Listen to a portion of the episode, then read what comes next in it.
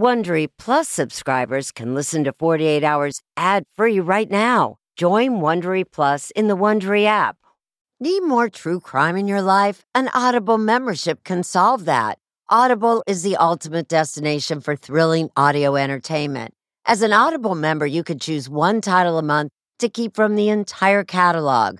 Don't miss The Serial Killer's Apprentice by Katherine Ramsland and Tracy Allman. It follows the true story of how Houston's deadliest murder turned a kid into a killer in training.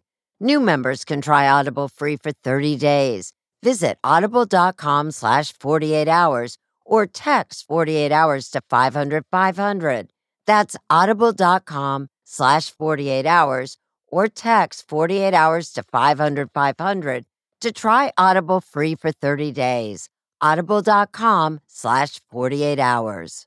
This spring, if you'd rather spend time enjoying your lawn instead of trying to keep it alive, there's good news. TruGreen is the easiest and most affordable way to get a beautiful lawn. All you have to do is water and mow, and they'll do the rest weed control, fertilization, aeration, and even some things you might not even think of. They'll do all of it, while you can do literally anything else. With TruGreen, you can have your lawn looking as good as a putting green. That's not hyperbole. TruGreen is the official lawn care treatment provider of the PGA Tour. TruGreen offers a satisfaction guarantee, and they have a verified best price promise, which guarantees you the lowest price with no compromise on quality. You do you. Let TruGreen do your lawn care. Visit trugreen.com to get the best lawn at the best price with the best people guaranteed.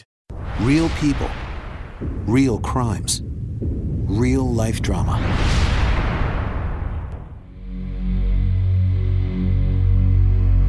December 3rd, 1957. It had just started snowing. Marie and I wanted to go outside. Sycamore in 1957 was a town of about 7,000 people. Maria and I were playing on the corner of Center Cross and Archie Place. The town was your ideal small town that you see in the 1950s Christmas movies. There was a person that came up to both of us and told us his name was Johnny and would we like a piggyback ride? My name is Kathy Chapman. I was the last one to see Maria Ridulph alive. I was eight years old. After Maria disappeared, my parents always said, You are the only one that can recognize this man. You have to remember what he looks like till we find him. How seriously did the FBI take this case? Extremely seriously. The actions of the special agent in charge were directed personally by Hoover. Everybody looked for Maria. She just disappeared off the face of the earth. She was found five months later. A lot of towns have their boogeymen of legend, but we had a real boogeyman who had snatched a child and killed her. And we've lived all this time not knowing who had taken her until now. It's a mystery that has haunted a Chicago suburb for more than a half a century until now. Early this month, police in Washington arrested Jack Daniel McCullough.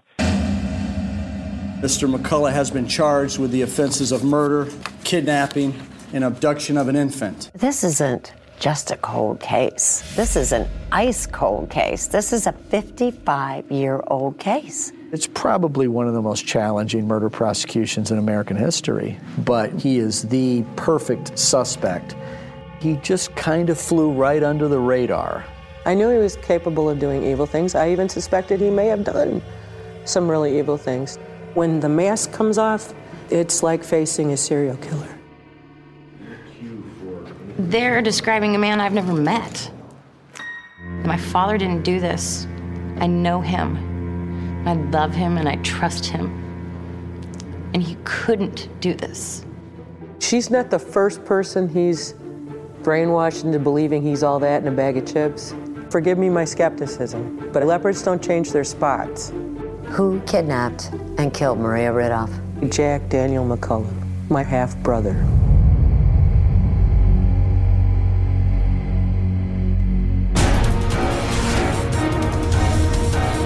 I'm Erin Moriarty.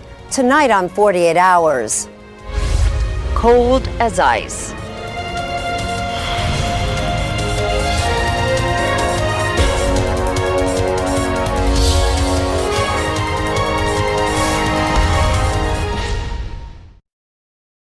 Do you ever wonder where all your money went? Like every single time you look at your bank account?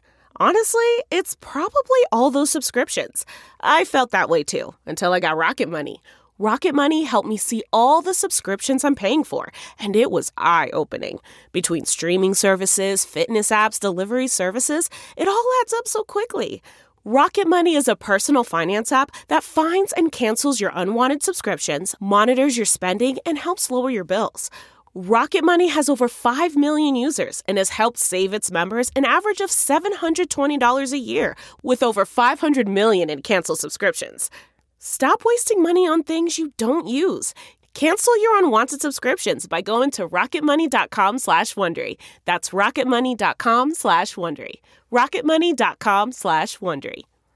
The Angie's list you know and trust is now Angie, and we're so much more than just a list. We still connect you with top local pros and show you ratings and reviews, but now we also let you compare upfront prices on hundreds of projects and book a service instantly.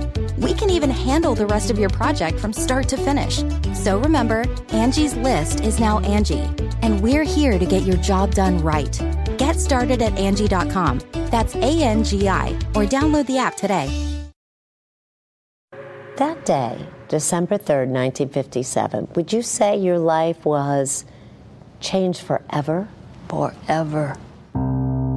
Kathy Sigman was just eight years old in December 1957, and like nearly every child in Sycamore, Illinois, she couldn't wait for the first snowfall. Chuck Ridulph, then 11 years old, remembers his little seven year old sister Maria rushing out to play with Kathy around 6 p.m., just as flurries in the dark night settled over the idyllic Midwestern town. Today, I'm sure a lot of parents are saying, How could that young girl have been out after dark on that corner? Well, this was a norm. No one ever locked doors in Sycamore or thought twice about letting little girls out to play a game they called Duck the Cars. We would go around the pole until a car would come up the street, and then you had to get behind that tree before the car lights hit you. Retired Sycamore Police Lieutenant Patrick Solar has studied the cold case extensively. The unknown subject would have approached from south on Center Cross Street, probably had a vehicle parked down the road. He may have gone by and seen the girls playing. Had you ever seen him before? I before? had never seen him before. Not at all. Not at all. And were you nervous with someone walking up toward you? No. We didn't even think twice about it.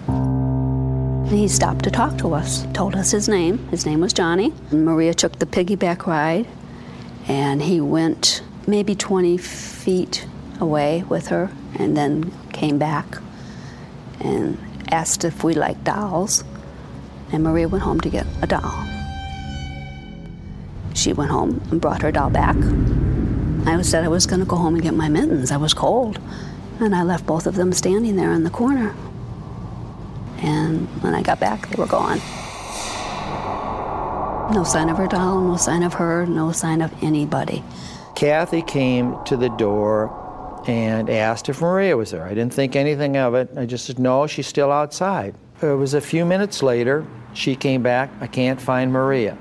When Chuck searched for Maria and couldn't find her, he finally told his parents. According to public records, it was another hour before the Ridulphs called the police, who joined an already frantic search for Maria and the man who called himself Johnny. If you can imagine, armed citizens walking the streets with shotguns and rifles and handguns tucked in their waistband, knocking on your door. We need to search your home. There's a girl missing. They set up roadblocks on rural roads in cooperation with the state police at the time. They stopped every car, searched every trunk. Some men came to the back door of our house and uh, knocked and asked for dad. Jean Tessier, then 10 years old, lived with her large family just down the street from the Ridulphs. Her Her baby sister Jan was just a year old. Their father ran the hardware store and was asked to open it up. So that they could get flashlights and lanterns. We didn't have a lock on our back door. Dad cut a two by four and jammed it into the door so that it wouldn't open. Were you scared? Yeah, I was scared. The thought of having to lock a door against an intruder was was new. No one knows exactly when Maria was taken, but two neighbors reported hearing a scream around 7 p.m. In an alley not far from where Maria disappeared, her doll was found. The doll was found between the fence and a garage, which is set back on Center Cross Street. Within days, the FBI took over. Dozens of G men descended on Sycamore and turned a small motel into their local headquarters. But there was little to go on. The crime scene had been trampled before any physical evidence could be gathered. All that investigators had was one eyewitness who was eight years old. I did have to go to the police station and view lineups of different individuals. I had to go through mugshot books. Yeah, do you know how many pictures you looked at? Do you have any idea? Lots and lots and lots. Hundreds? Yes. Thousands even? Yes, thousands. There were a lot of suspects in that little town of Sycamore. It's surprising how many people were on lists of sexual predators. Three weeks later, when Christmas came around, Maria was still missing. I remember Maria's wrapped gifts still under the tree. And your mom hoping she was still somehow alive. That's right. Hoping she would be home for Christmas. How long did it take before you found out what had happened to Maria? Five months. She was found five months later. On April 26, 1958, the case went from a kidnapping to a murder when Maria's tiny body was found partially clothed 90 miles away near Galena, Illinois. Uh, a farmer and his wife wound up finding the body partially concealed under a downed tree. Because Maria had not been taken across state lines, the FBI handed the investigation over to the Illinois State Police. Two years later, the ISP ran out of new leads and the case went cold. But Kathy Sigman never stopped looking for the face that only she had seen. I never stopped looking for him. never. This is still hard for you, isn't it, Kathy? Yeah, it is. It's been a long struggle. But Kathy hasn't been alone. Jean Tessier has also been haunted by the night Maria disappeared, but for a very different reason. Days later, her brother John Tessier became a suspect in Maria's murder after investigators received an anonymous phone call. At some point, the FBI came to your home. They did. They were scary men in suits. they asked my mom whether John had come home that night, and she said yes. But according to Jean, that was a lie. Why do you think your mom lied about your brother being home when you knew he wasn't? I, th- I thought sh- she must be protecting him because she had, to my knowledge, lied to protect him before.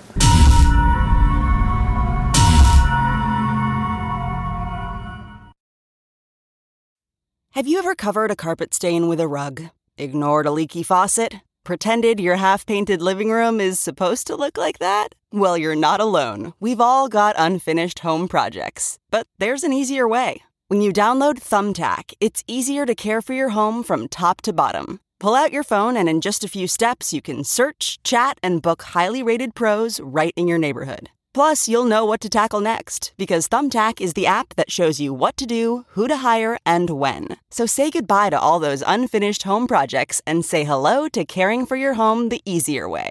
Download Thumbtack and start a project today. Getting the smile and confidence you've been dreaming about, all from the comfort of your home, isn't a total mystery with Byte Clear Aligners. Just don't be surprised if all your friends start asking, What's your secret? Begin by ordering your at home impression kit today for only $14.95. Byte Clear liners are doctor directed and delivered to your door. Treatment costs thousands less than braces, plus, they offer flexible financing, accept eligible insurance, and you can pay with your HSA FSA. Get 80% off your impression kit when you use code WONDERY at Byte.com. That's B-Y-T-E dot com. Start your confidence journey today with Byte.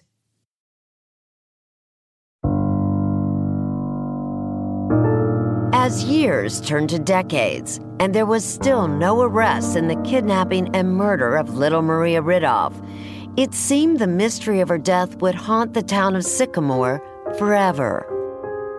I think a lot of people look at Sycamore, Illinois, and they say, oh, the perfect American town, mm.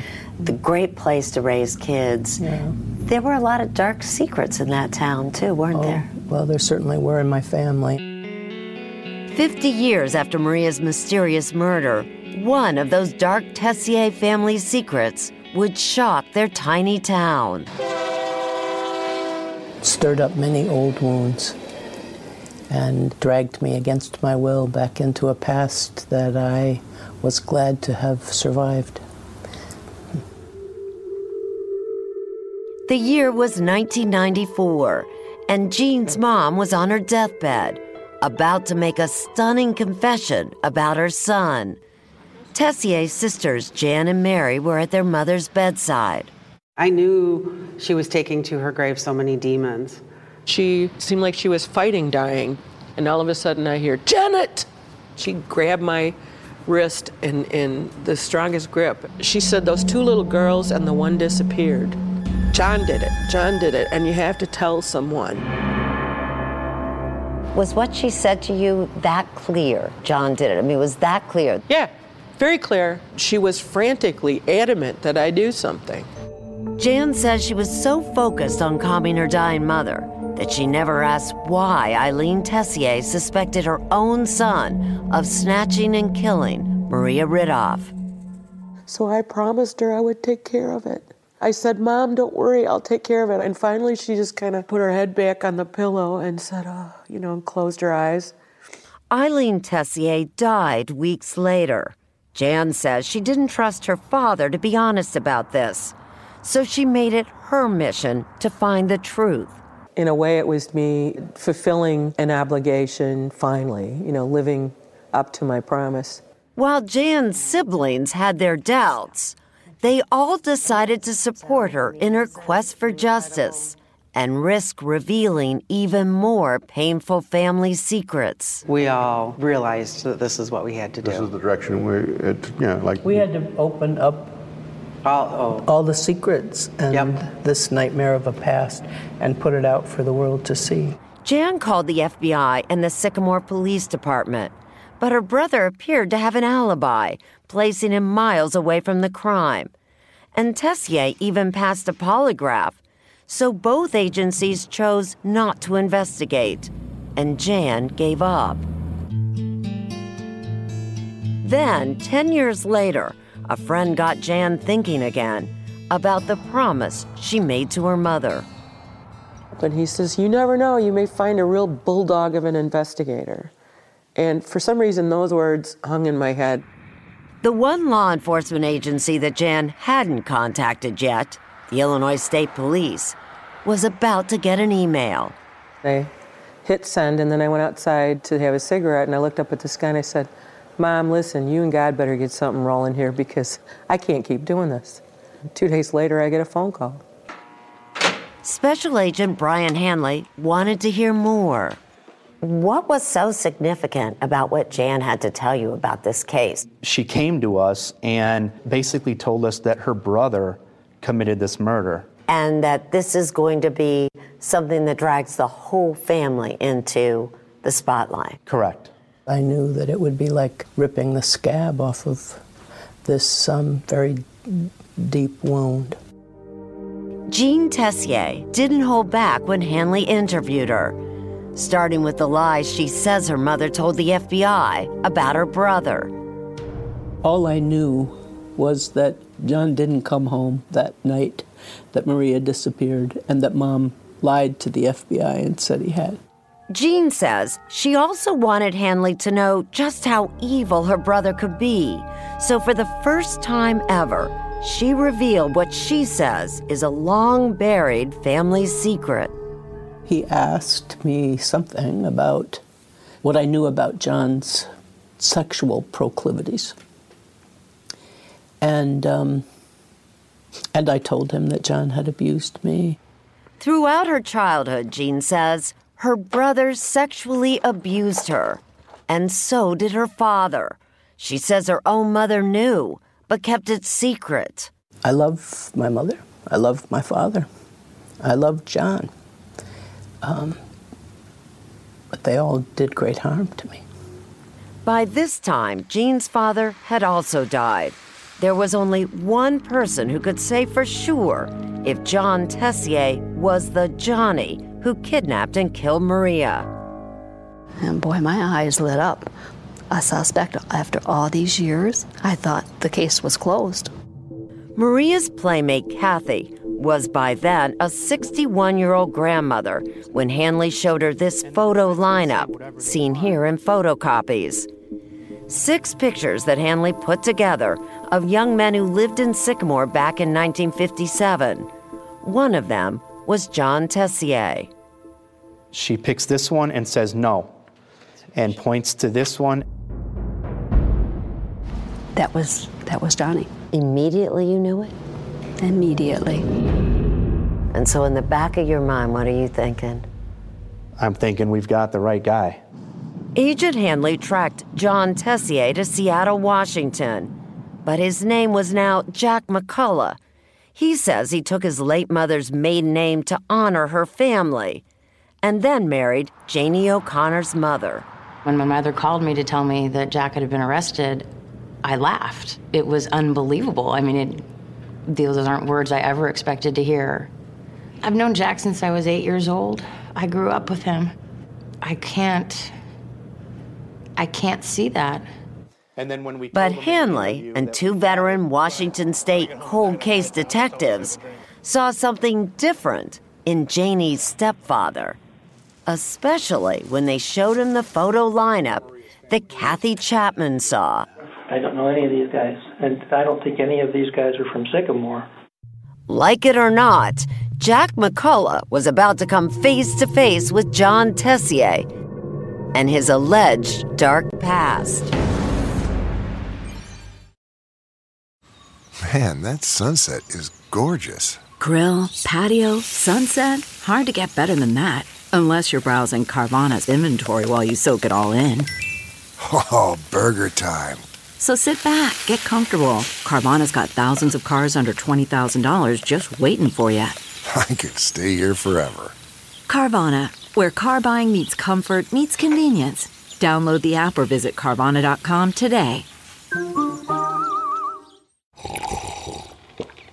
That's not just the sound of that first sip of Morning Joe. It's the sound of someone shopping for a car on Carvana from the comfort of home. That's a good blend. It's time to take it easy, like answering some easy questions to get pre qualified for a car in minutes. Talk about starting the morning right. Just like customizing your terms so your car fits your budget. Mm-mm-mm. Visit Carvana.com or download the app to experience car shopping the way it should be convenient, comfortable. Ah.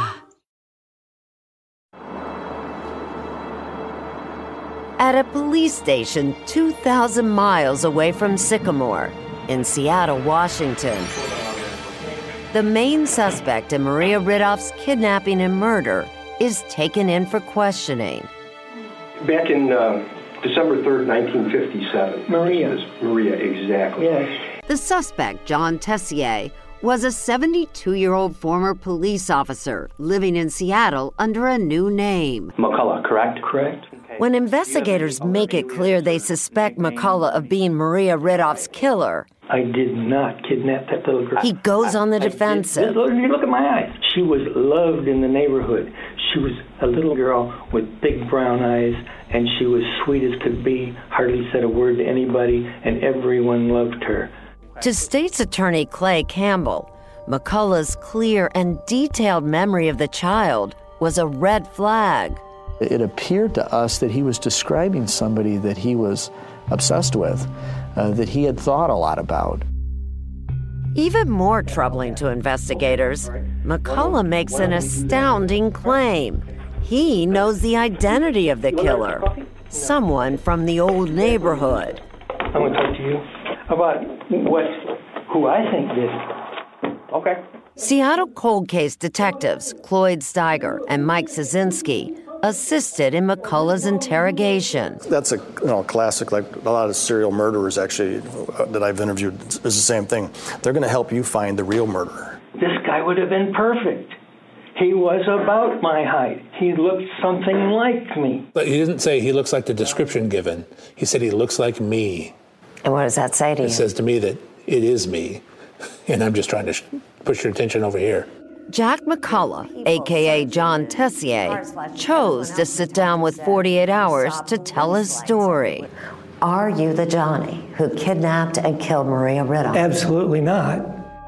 McCullough does admit to sex play with his sister Jean when they were younger. You said you had a sexual encounter with your sister. Did you abuse your sister as she was growing up? You did, didn't you? My sister and I were very close. What do you mean that you were very close with your sister? We're done with this. This is, has nothing to do with Maria, has nothing to do with murder. You were. We're done. So you're not going to answer anything more on that? Correct. A- As you got older, there could have been other times. Yeah. Okay. But this this doesn't make me a suspect in a murder. Still, when Clay Campbell watched the interrogation, he was convinced they had Maria's killer. I thought to myself, time should not allow you to get away with murder. I thought I had an obligation to go after him. Uh, Mr. McCullough has been charged with the offenses of murder, kidnapping, and abduction of an infant. If they had tiny bit of evidence, maybe I'd think, could it be? But they have no evidence. They have no proof. McCullough's stepdaughter Janie says Campbell has the wrong man. But why would his own siblings say that he killed that little girl?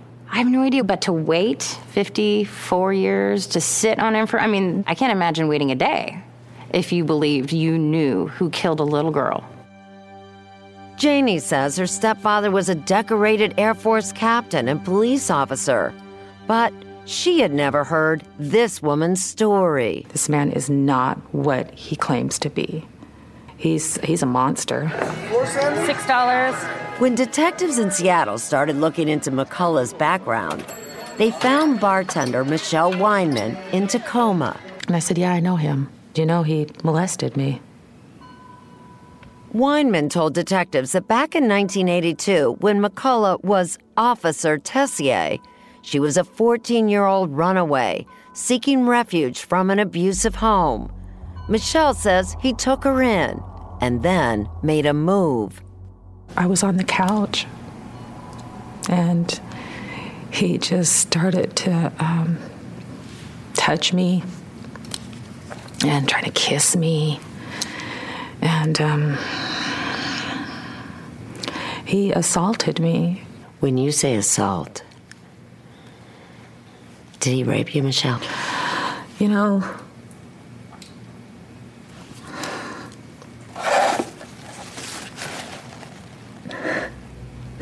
Tessier was charged with statutory rape, but eventually pled guilty to communication with a minor for immoral purposes, a misdemeanor, and was fired from the force. It didn't happen. If nothing happened, why would you plead guilty? I didn't have money to fight it. So you're saying you never touched Michelle Wyman? I'm, I'm saying I never raped her. I never attempted to rape her. I never had sex with her. But State's Attorney Campbell still had to prove that McCullough was a killer. In search of DNA evidence, the state had Maria Ridulph's body exhumed. But after half a century, they found nothing. There's no physical evidence at all to tie Jack McCullough to this murder. That it's is all correct. circumstantial. That's correct. So Campbell made a surprising move, charging Jack McCullough with a different decades old crime. During the investigation, Jean Tessier had revealed a specific incident that she says happened when she was 14 and her brother was home on a military leave. He drove me to a home I didn't know in another part of town and raped me with great um, cold anger. And then shared me with his friends. Normally, a 55 year old rape case would be barred by the statute of limitations. But because Jack returned to the military and never came back to the jurisdiction, the statute didn't apply. So Campbell made a controversial and risky decision to try Jack McCullough for the rape of his sister. My thinking was let's try that one first, and if he's convicted on that, it takes a lot of pressure off us in this next case. Prosecution has really nothing on murder. They've ripped this man from his family, destroyed his life, extradited him to another state, and they have not a shred of evidence. So now we're going to do this. But Campbell had one problem. He had promised Jean Tessier, now the mother of two grown children and a chaplain being considered for an Episcopal priesthood, that he would never pursue a rape trial without her consent. He said, Well, I know I told you I wouldn't go forward without your blessing, but I am. And I felt as powerless as I'd felt that day. I felt like I was being raped again by this legal process.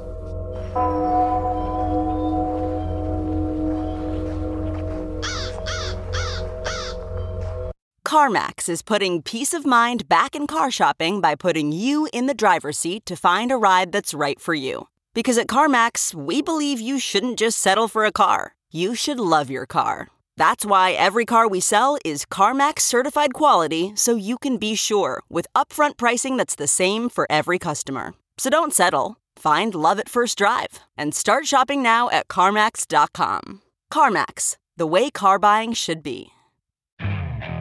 Okay, picture this. It's Friday afternoon when a thought hits you. I can spend another weekend doing the same old whatever, or I can hop into my all new Hyundai Santa Fe and hit the road. With available HTRAC, all wheel drive, and three row seating, my whole family can head deep into the wild. Conquer the weekend in the all new Hyundai Santa Fe. Visit HyundaiUSA.com or call 562 for more details. Hyundai, there's joy in every journey.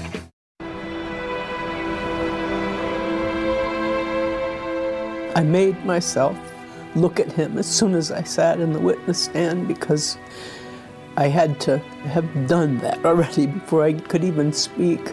On April 10, 2012, Jean Tessier took the stand in a Sycamore courtroom and accused her brother of raping her when she was just 14 years old. I had never said that story out loud to anyone except Brian Hanley, and they were asking me to go in this very public forum and talk about the most painful day of my life. But state's attorney Clay Campbell felt he had a better chance of convicting Jack McCullough of rape than murder and was determined to put the 72 year old former cop away for life. What was it like on the witness stand telling your story? It was terrible because I had no control over the story. I had to only answer the questions that I was given in this room full of strangers, except for the man who had done this to me. Of course, he says he's innocent. Michelle Wyman was allowed to testify about what she says McCullough did to her when she was also a teen. I'm here to tell you, right along with his sister, this man is not what he claims to be. He wears a mask, and it's it's scary. McCullough, concerned he could never get an impartial jury in Sycamore, chose to let a judge decide his fate. The trial lasted four days. two men who lived in the house where Jean says the assault took place denied any knowledge of the event. With no evidence to back her story, Jean feared that her word wouldn't be enough for the judge and left before the verdict was in. I was several hours towards home, driving home. I didn't want to be there to hear it. Why were you so sure he wouldn't know. be convicted? Uh, because he'd gotten away with everything he'd done his whole life, including what he did to Michelle. Jean was right. The man accused of raping a Sycamore teenager 50 years ago has been found not guilty. Jack McCullough was found not guilty of rape and not guilty of indecent liberties with a child. Jean says she was publicly humiliated for nothing. The judge said, Why had I waited so long to come forward? And why was I telling this story now? Jean says she wasn't allowed to tell the judge she felt pressured to take the stand. It felt like another violation. Did you think when you were acquitted on rape then that you might not even go on trial for the murder? No, I was never worried about the, about the murder trial because I had FBI evidence that I couldn't have done it. Five months later, Campbell went ahead with the murder trial. The talk around Sycamore was that with an election coming up, Campbell was grandstanding for votes. But he says, if anything, he was risking his reelection. I consulted with an awful lot of people, and almost every single one of them told me, Clay, you cannot do this. It's a political disaster, and there's no way you can find him guilty. With no physical evidence, Campbell's case relied on an eyewitness and two sisters testifying against their brother, more than 50 years after the fact. Do you think your mother thought you had something to do with Maria Ridulph's death? I don't know. She was uh, not all there. She was under the influence of drugs and psychotic. Nobody knows what she was talking about. It was all in her head. Did you worry that your mom might be confused? I did not at the time. I don't know why, but I knew she was speaking the truth. We knew it was a long shot trying to get that evidence in. The mother isn't here to be interviewed. McCullough was certain the judge would never allow the testimony of the deathbed confession. But the judge did allow it. And still, Campbell was worried. Would the judge believe his eyewitness, Kathy Chapman's positive ID of the defendant so many decades after the crime? Small town, down the street, and you don't recognize him as the guy who lives down the street. But I didn't know him.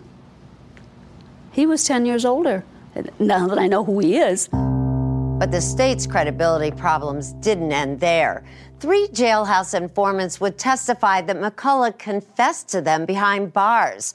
One of the snitches, serving 33 years for murder, claimed that McCullough told him he killed Maria by accident. The rules were, were very clear up front. There was absolutely nothing we were offering in exchange for their testimony because I knew the judge would view it with the same skepticism that you are. Why would I run up to somebody who I did not know and say, Oh, you look like an honest person. Why don't you listen to my story? I murdered a little girl and I want to stay in prison forever. Stupid. But the biggest obstacle for Campbell was in the original FBI case file. Remember, according to statements made by witnesses at the time, McCullough has an alibi, something he tried to tell police when they arrested him. The day Maria was kidnapped, I was in the induction center joining the Air Force. The only thing that matters is where I was at the time of kidnap. I was in Rockford, 40 miles away. You can't beam me up, Scotty. He wasn't even invented.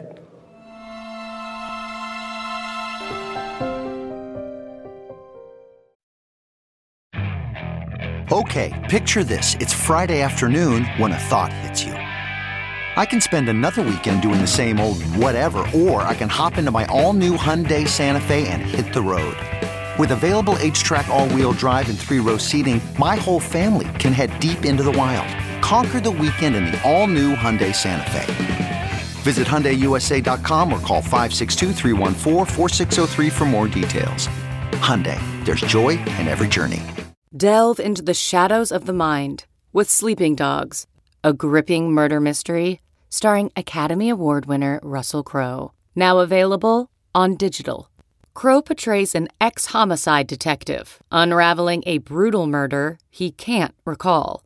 Uncovering secrets from his past, he learns a chilling truth. It's best to let sleeping dogs lie. Visit sleepingdogsmovie.com slash Wondery to watch Sleeping Dogs, now on digital. That's sleepingdogsmovie.com slash Wondery.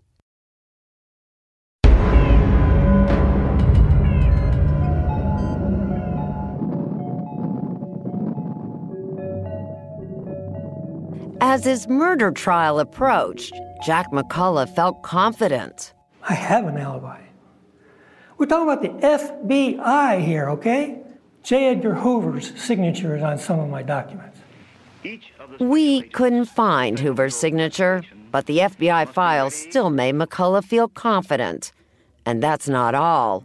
McCullough also points out that he isn't the only credible suspect to have surfaced over the years. Before him, there was William Henry Redmond. You remember the newspaper articles written at the time? Yes. And what were the headlines? Case closed. Back in 1997, Sycamore Police Lieutenant Patrick Solar was sure he had identified the man who likely killed Maria. He was a carnival worker and a truck driver and a day laborer. Redmond had been arrested for the 1951 rape and murder of another little girl. But there's a twist. By the time you heard about him, He had, he had died. He had died in 1995. if you're Jack's defense attorney, Pat Solar is your dream witness because he pointed the finger at a totally different suspect and said, case closed. Yes. But before McCullough's trial even began, the judge ruled out any testimony about Redmond, stating he was not a credible suspect. But the defense still had McCullough's alibi. FBI documents that indicate he made a collect call, which placed him miles away in another town when Maria was snatched. At 6:57 I made the call. I had proof of where I was. Three people, a telephone operator and her supervisor, a, a Air Force colonel and an Air Force tech sergeant all had me in Rockford from 6:57 until about 7:30 And why is that so crucial in this case? because she was kidnapped at 7. But the state's attorney believes that other reports in the case file indicate Maria might actually have been abducted an hour earlier. It was easy for us to imagine him killing her, or at least kidnapping her, getting her in the car, and then driving up there and stopping at a payphone or making a phone call from somewhere. You think he was setting up an alibi by calling? There's no question. Rockford. That alibi was McCullough's best hope. But court appointed defense attorney Tom McCullough and investigator Crystal Harrell were worried they wouldn't be allowed to use these now more than half a century old documents at trial. It's not standard in any trial that you ever allow reports in. That's why you call witnesses to testify to the police. Um, but in this case, all of our witnesses were dead or senile. And so, just like the police reports of other suspects, the judge kept the FBI file out. You understand why a judge would keep out these documents. These documents were written 55 years ago, and the people who wrote them are dead. There's no way to verify how credible they are. But it's okay for him to use hearsay in the case of my mother, isn't it? She was dead. You could have given your alibi if you took the stand. Why didn't you take the stand? That's what you got attorneys for. My attorneys told me they didn't want me to take the stand. When both sides rested, the judge announced he would take the night to review the evidence, but that he had already made his decision. On September 14, 2012, the Ridulph and Tessier families gathered at the courthouse to hear the verdict. I want to hear the word guilty. Mm-hmm. That's all I want. Yep. We filed into the courtroom, and then the judge started to speak. And at first I went, oh no, because it sounded like he was going to say not guilty. And then he said, therefore I find the defendant guilty, and the place exploded. Maria got her justice.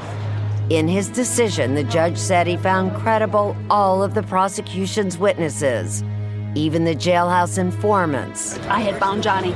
But it was Kathy Chapman's identification of the man she encountered as a little girl one winter evening 55 years ago that made the crucial difference. We got him. We got him. This time, the long arm of the law reached out and got him. I think the reason there's not a statute of limitations on, on murder is because we all think that if you take a human life, that no matter how much time passes, if you can still come forward in a court of law and prove that that person did it, then that person ought to suffer the consequences uh, of, of having taken a human life. McCullough was sentenced to life in prison. Did you get a fair trial, Jack? I did not. Where is the proof beyond a reasonable doubt?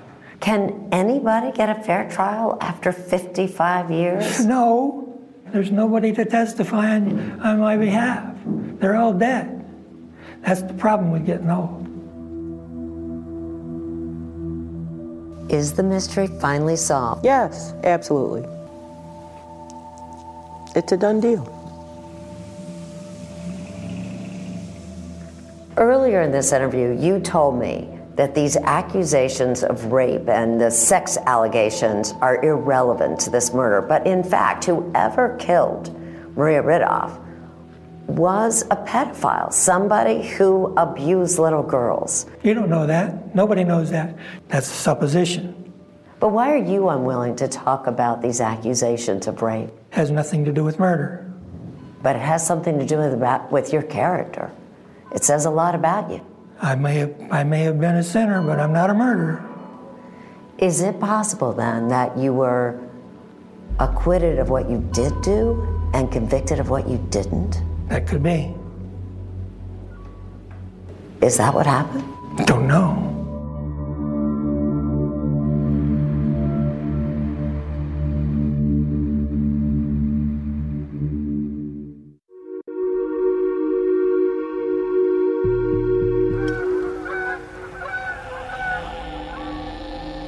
As a convicted child killer, as well as an ex cop, prison life was particularly hard on Jack McCullough. For his own safety, he was kept in protective custody, locked up in a tiny cell 23 hours a day. But all that would change on April 15, 2016, at a hearing inside a packed Illinois courtroom. After serving five years of his life sentence, The defendant has met his burden. Jack McCullough heard the words that would set him free. I will order, sign an order vacating the judgment of conviction.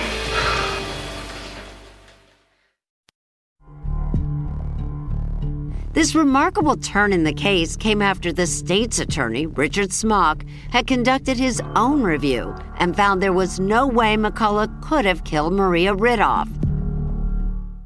The investigation was prompted by McCullough's motion for a new trial. After reviewing thousands of documents ruled inadmissible at trial, prosecutor Schmack found himself in the unusual position of siding with the defense. The prosecutor uh, in this county has made very clear uh, that he believes uh, Mr. Uh, McCullough is actually innocent and that the facts demonstrated that. Those facts included newly discovered phone records that confirmed that McCullough was miles away when Maria was kidnapped. A week after he was released, McCullough was back in court to hear his case dismissed. I will grant that motion to dismiss. Coming from an environment of you can't do anything to where you can do anything, I mean, you, you, you, you got to know what freedom is. And it's, it's just plain wonderful. And there was even more stunning news to come. And thus, Mr. McCullough's petition is granted. In April 2017, Judge Bradley officially declared Jack McCullough innocent of Maria's murder. But McCullough will be tied up in court for years because he has filed a federal lawsuit against numerous Illinois state and local authorities for wrongful conviction. While sadly, one of the nation's oldest cold cases is cold again. The case is now a reopened and active investigation being conducted by the Illinois State Police.